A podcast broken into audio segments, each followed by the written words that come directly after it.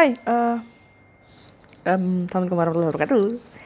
Yeah, welcome back to my own podcast channel. Seperti biasa, gue selalu mengatakan seperti itu lagi dan lagi Cuma, kayak gue udah lama banget ya nge-update di uh, podcast gue ini Karena satu dan lain hal termasuk kesibukan. Cailah Gue menikmati ritme kerja yang wow Secara gue lagi libur kuliah kan. Dan speaking of kuliah Men nilai gue anjlok loh sumpah itu nilai gue anjlok dari yang semuanya gue nggak mengira sampai bisa segitu gitu. Ya gue malu sih I deserve it gitu. Dengan perkuliahan gue yang ya gue nggak heran kalau saat nilai gue berakhir dengan segitu gitu ada dua mata kuliah yang gue mendapatkan nilai B minus eh iya B minus atau B lupa gue intinya itulah nilai gue anjlok but it's okay never mind gitu I move on kalau itu kalau soal itu gue move on tapi kalau soal yang lain um, ya gimana ya? Bantu aja move on. Oke okay, uh, eh, gue nggak mau ngomongin soal move on sih hari ini. Jadi ceritanya kemarin itu gue sempat terlibat pembicaraan dengan rekan-rekan kerja soal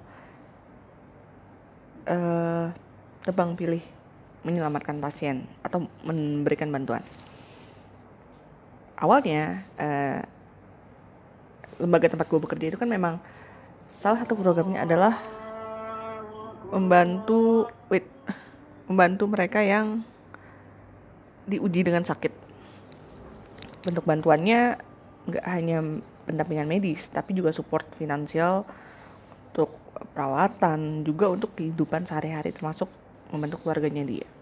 Siapa itu pasiennya, orang dewasa ataupun anak-anak.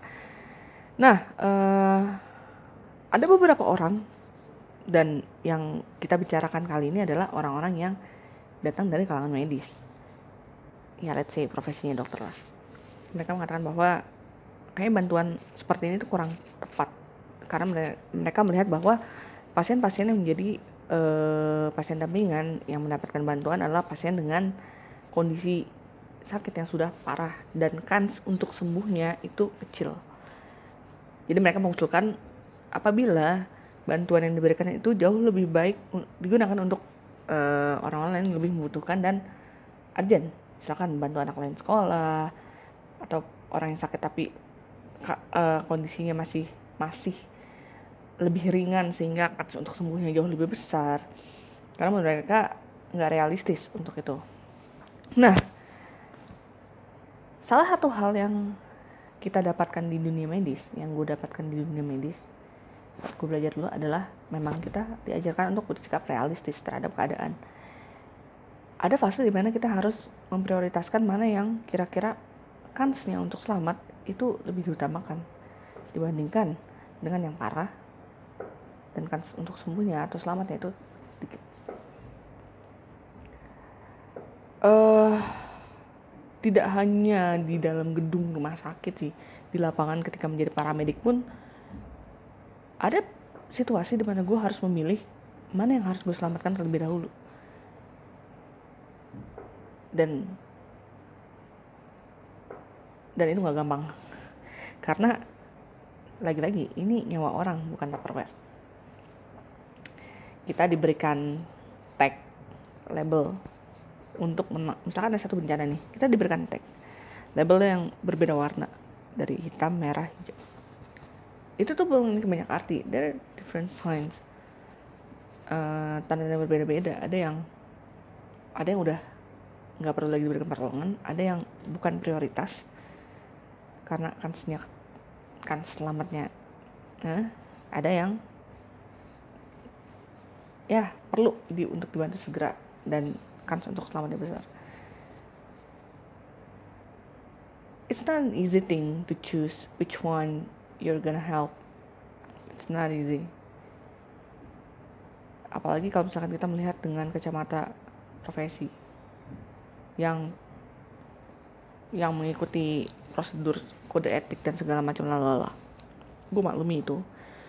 Tapi uh, sekarang gue adalah seseorang yang bekerja untuk sebuah lembaga kemanusiaan. I'm not looking based on uh, medical rules not anymore. Dan sebagai orang yang bekerja di lembaga kemanusiaan gue pribadi punya pertimbangan sendiri kan soal uh, bantuan untuk mereka pasien-pasien yang udah parah ini. Kenapa? Bisa, pertama gini mereka punya hak untuk sembuh. Kecil atau besar itu biar menjadi urusan Allah. Tuhan yang gue percaya. Nomor satu yang kedua uh, mereka adalah kewajiban untuk kita. Sebagai seorang muslim sebagai seorang manusia kita tuh berkewajiban untuk saling membantu terhadap bersama. Mau bagaimanapun kondisinya bantu aja dulu kalau buat gue pribadi. Bantu aja dulu. There's always, there is always something to do. Just go out and give. Karena dari situ tuh kebaikan sekecil apa pun itu kan pasti akan ada manfaatnya. Mau nanti dia uh, sembuh alhamdulillah. Allah dia dipanggil oleh Allah ya ya nggak apa-apa. At least kita udah nyoba untuk bantu dia. At least dia berusaha untuk sembuh juga. Uh, ada keterikatan emosi antara kita dengan dia. Dan itu pun menjaga sisi-sisi manusia dalam diri kita juga sih.